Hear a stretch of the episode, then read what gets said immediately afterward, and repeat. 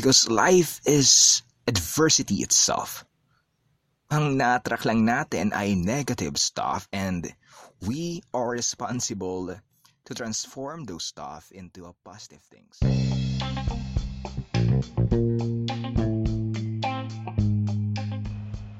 Hi guys, so welcome back at Tinitona Podcast. Searching for the meaning of life and making ourselves better. I'm Carl Montanes, a grade 12 student, your host for today. Lately, naging viral ang The Law of Attraction and it is a good thing naman since everyone has a dream na balang araw ay gustong makamit. Especially sa mga estudyante na tulad ko Fineflex nila yung mga pangarap nila and one day, they will look back on it at sasabihin, Uy, nakamit din kita. Somehow, may concern lang din ako sa the law of attraction since it is the concept of what you think is what you get. Which is for me, I irrelevant sa life because life is adversity itself. Ang na-attract lang natin ay negative stuff and we are responsible to transform those stuff into a positive things.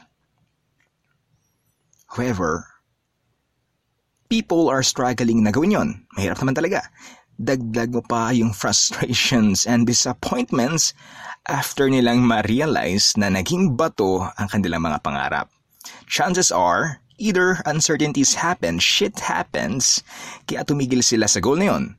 Or masyado silang nag-expect at hindi nag-dwell sa process, then nakaligtaan nilang mag-invest ng oras sa ibang aspeto ng buhay na magiging stepping stone pala sa pag-abot ng isang goal.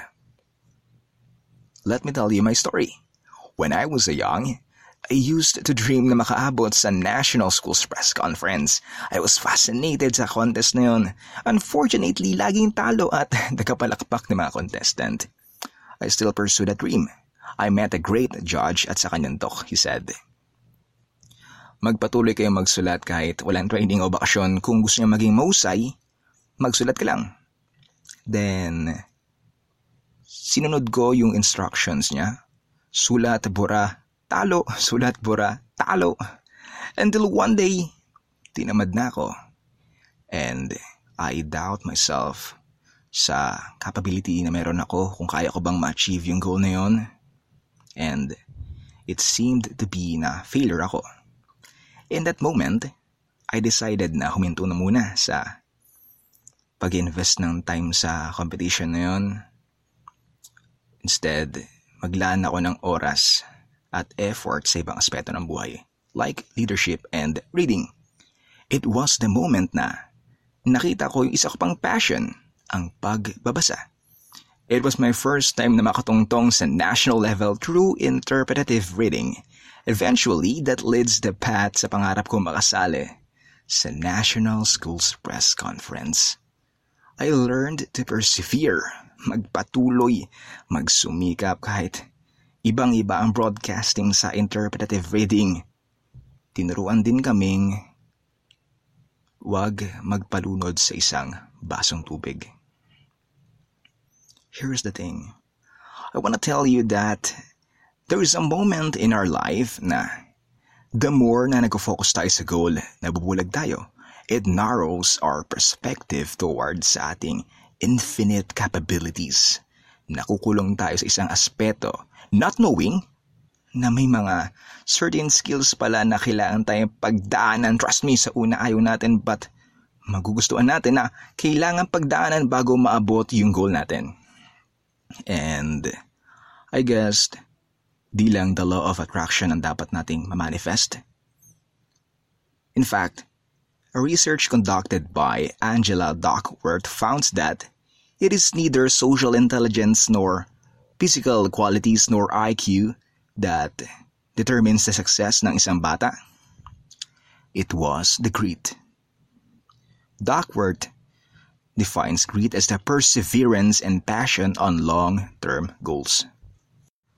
Sa mga long-term goals na yon, grit ang ating sandata.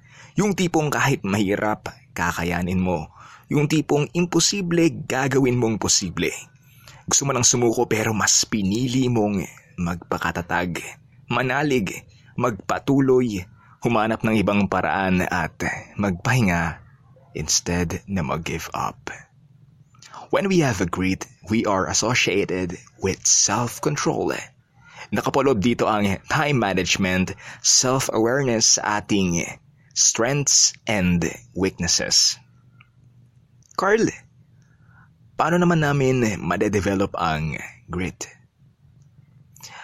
Madedevelop natin ito kapag meron tayong growth mindset. O yung mindset that recognizes effort as essential factor para mapaunlad ang skills, talents, and knowledge na meron tayo. As a student, we really need to manifest grit. Hindi lang dapat tayo umasa sa conspiracy ng universe sa ating mga pangarap. Magpatuloy, magsumikap, magpahinga, bumangon. Carl Montanes, your speaker.